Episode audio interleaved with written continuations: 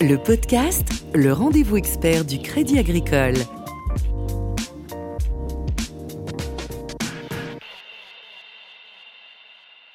Bonjour à tous et bienvenue dans le podcast à l'occasion de la Coupe du Monde féminine 2019 organisée en France. Le podcast s'intéresse aux femmes, au sport, à l'émancipation des femmes par le sport et un peu aussi à l'équipe de France de foot féminine. Les femmes plus fortes grâce au sport, pourquoi, comment? On en parle ensemble avec Véronique Faujour, bonjour. Bonjour. Vous êtes directrice marketing, groupe et communication de Crédit Agricole SA. On va voir avec vous de quelle manière les femmes s'émancipent à travers le sport. Avant cela, qu'est-ce que vous mettriez après le mot émancipation? Émancipation par rapport à qui? Par rapport à quoi? Bah, L'émancipation, c'est déjà s'affranchir, bien sûr, mais je dirais au-delà de s'affranchir des préjugés qu'on entend très souvent, c'est plutôt s'affranchir de soi-même, en quelque sorte. Et euh, c'est ça le pari le plus important qui est devant nous, nous les femmes, c'est sans doute de prendre le contrôle de soi, de sa trajectoire de vie, d'oser être soi, et donc, euh, en quelque sorte, euh, de, dépasser ses propres limites. Et ça, le sport, pour ça, est un vecteur extraordinaire. Expliquez-nous pourquoi le sport spécifiquement joue à la fois euh, ce rôle social, euh, peut-être parfois d'intégration et de développement aussi personnel, en particulier chez les femmes Alors on dit souvent que le, sport, euh, ça a de multiples pouvoirs dans le fond.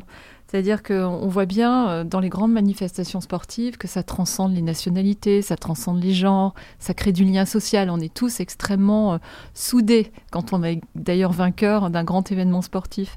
Mais, pour les femmes en particulier, euh, ça rejoint vraiment notre engagement sport comme école de la vie, où nous avons défendu le fait que pour nous, le sport est porteur de valeurs, et notamment que le sport vous rend plus fort tout au long de votre vie.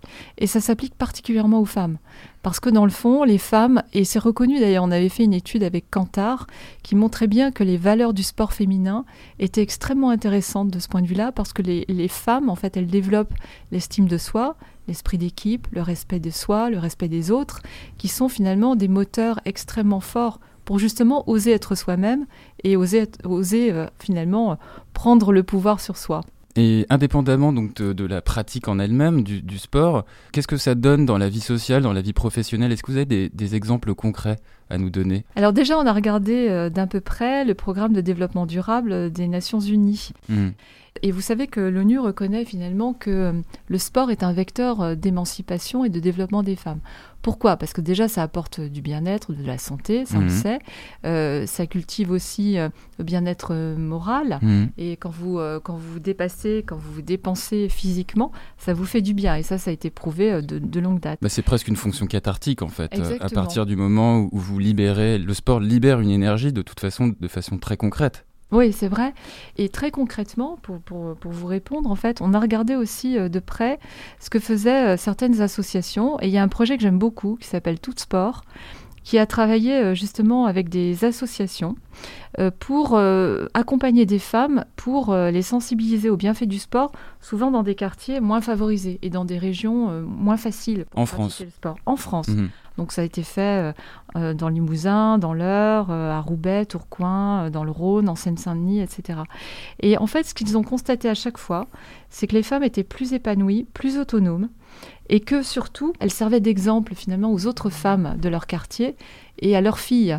Et ça, euh, c'est un vecteur extraordinaire justement aussi d'émancipation. Nos auditeurs pourraient se demander euh, quoi de commun entre une directrice marketing, les femmes et le sport comme levier social? En fait, vous avez une véritable légitimité pour en parler puisque vous travaillez euh, avec plusieurs associations dans des quartiers populaires où le sport constitue un tremplin pour permettre à des jeunes filles de se lancer sur le marché du travail. Bah, en fait, ça fait un moment déjà qu'on accompagne euh, des associations qui ont pour vocation finalement l'insertion professionnelle des jeunes femmes, et issues plutôt de quartiers populaires. Et cette insertion, elle se fait via le sport. Et on a deux associations intéressantes qu'on accompagne, euh, c'est l'APELS et euh, Sport dans la ville avec Elle dans la ville. Donc si on regarde du côté de l'APELS, en fait, on a euh, un programme de recrutement euh, qui notamment capitalise sur les valeurs du sport. On dit souvent euh, entre nous que la ligne du bas du CV est aussi importante que les diplômes. Hmm. Et c'est un peu ça qu'on veut promouvoir au travers de cet engagement. Et on a justement depuis, euh, depuis 2016, je crois, euh, environ 80, plus de 80 jeunes qui ont été intégrés par nos caisses régionales en contrat de professionnalisation ou en CDI, dont une bonne moitié de jeunes femmes. Mm. Et puis, euh, côté sport dans la ville, avec elles dans la ville, on accompagne par le sport encore euh, des jeunes filles dans leur épanouissement euh, personnel et aussi dans leur insertion professionnelle. Et on a accompagné plus de 1000 jeunes filles, je crois que c'est 1300, enfin c'est un chiffre considérable.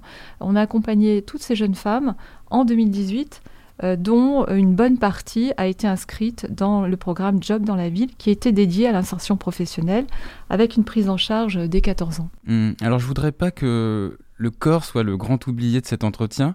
Pas de sport sans corps.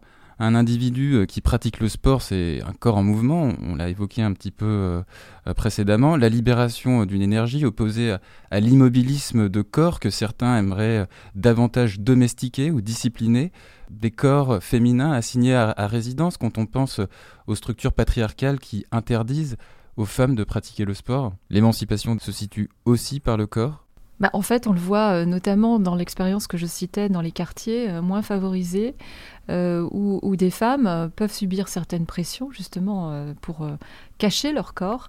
Et le sport permet justement de renouer avec son corps. Et, on le voit aussi sur les jeunes, adolescentes, hein, parce qu'on voit bien que la pratique sportive à l'adolescence, notamment chez les jeunes femmes, tend à décroître beaucoup plus significativement que chez les garçons. Mm. Et pourquoi? Parce que justement, il y a ce rapport au corps qui est si important. Et le sport permet finalement de, se retrouver aussi avec son corps, d'assumer son corps, d'aimer son corps, euh, parce qu'il est porteur là aussi euh, de, de, performance et, de, capacité finalement à se dépasser. Et ça, c'est euh, merveilleux quand on peut constater que ces femmes-là, finalement, retrouvent finalement aussi la confiance avec leur corps. Alors je voudrais maintenant euh, vous soumettre une phrase issue d'une interview de la footballeuse norvégienne Ballon d'Or 2018, Ada Egerberg, qui ne joue pas, entre parenthèses, la compétition. une grande euh, footballeuse. Une grande footballeuse qui, malheureusement ne, ne, joue pas pour euh, des raisons personnelles. Elle affirme, je la cite, impossible d'être footballeuse sans se battre pour l'égalité. Véronique Faujour, la Coupe du Monde féminine, le sport au féminin sont aussi une bonne occasion d'évoquer d'autres sujets comme l'égalité homme-femme. Oui, bien sûr. Et on voit d'ailleurs que l'événement que nous, vivons ensemble en ce moment dépasse aussi la performance sportive. Il y a la performance sportive et on a plaisir à regarder les matchs, mais aussi on voit bien qu'au travers de cet événement, il y a plus que ça. Et d'ailleurs, toutes les marques qui contribuent à soutenir l'événement, dont nous faisons partie, portent aussi ces valeurs-là autour de l'émancipation des femmes et de la fierté qu'ont les femmes aussi à être sur le devant de la scène et donc à s'affirmer euh, comme les hommes finalement dans cette discipline. Mm. Et moi j'ai quelque chose en fait euh, euh, là-dessus. Il y, y, a quelque chose qui m'amuse toujours un peu, c'est que on se sent obligé de dire la Coupe du Monde féminine. Et, la vraie égalité, finalement, elle sera quand on arrêtera de dire féminine. Est-ce qu'on s'est euh, écouté à dire euh, la Coupe du Monde masculine l'année dernière? Non, c'était la Coupe du Monde de foot. Hmm. Et il faudrait qu'on ait le même réflexe désormais d'appeler notre Coupe du Monde de foot, celle que nous vivons aujourd'hui, tout simplement, c'est la Coupe du Monde de foot qui a lieu en France en 2019. Hmm. Puis l'une des valeurs euh, qui fait plaisir pendant cette Coupe du Monde, c'est le fair play. Il y a un fair play, en fait, qu'on a retrouvé dans les valeurs que je citais tout à l'heure euh, de l'étude Kantar, vous vous mmh. rappelez mmh. Les valeurs euh, féminines du sport. Elles, sont, elles, sont, elles se retrouvent finalement dans l'ambiance qu'on vit ensemble. Alors, si on a la chance d'assister au match, on le ressent particulièrement. On le ressent en dehors des stades et on le ressent à l'intérieur des stades. Il y a une espèce de, de, de plaisir familial, quasiment, à venir assister au match qui est très réjouissant. Et on le retrouve aussi dans les tribunes quand on suit les matchs. Il y a une ambiance extraordinairement euh, festive et chaleureuse euh, que c'est vrai qui dépasse ce qu'on peut vivre par ailleurs parfois dans certaines manifestations sportives. Mmh. Et vous parlez de public, un chiffre d'actualité entre 9 et plus de 10 millions de téléspectateurs en moyenne pour les matchs de l'équipe de France sur la phase de poule pour cette Coupe du Monde. Vous attendiez honnêtement euh, à de tels scores d'audience? On espérait ces, scores d'audience et je voudrais rajouter euh, qu'en fait euh, c'est un milliard à l'échelle de la planète. C'est ça aussi qu'on vise. Hein. C'est un événement français euh, à portée mondiale qui apporte aussi ce rayonnement autour de cette discipline pour les femmes. Et ça, c'est une occasion incroyable.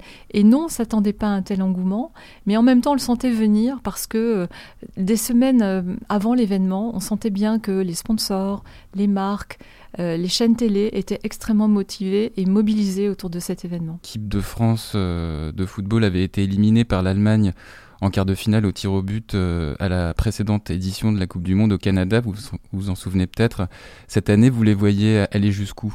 Jusqu'où elles pourront aller, je pense qu'elles peuvent aller très loin, nos championnes, et j'espère en finale.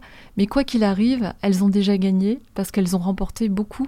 C'est-à-dire elles ont remporté le cœur des Français dès maintenant. Donc c'est déjà une très grande victoire. Véronique Faujour, directrice marketing, groupe et communication de Crédit Agricole SA, merci. Merci à vous. C'est la fin du podcast. Vous pouvez retrouver cette interview sur notre page LinkedIn Groupe Crédit Agricole et notre page SoundCloud. Vous pourrez poser vos questions à nos prochains invités via notre page LinkedIn et Twitter. À très bientôt. Le podcast, le rendez-vous expert du Crédit Agricole.